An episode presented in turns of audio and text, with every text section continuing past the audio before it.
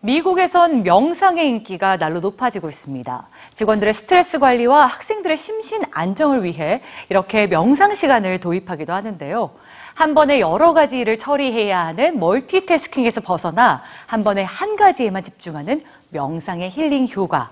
뉴스지에서 전해드립니다.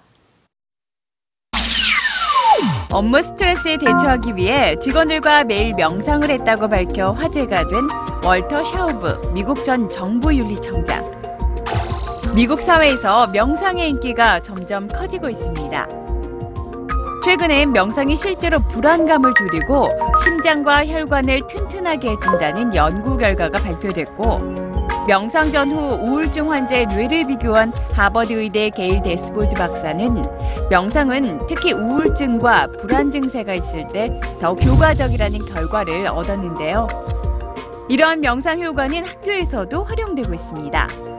문제를 일으킨 학생에게 벌칙 대신 명상하게 한 미국 볼티모어의 한 공립초등학교. 명상으로 마음을 진정시킬 기회를 주고 이를 통해 스스로를 돌아보게 하기 위해서였는데요.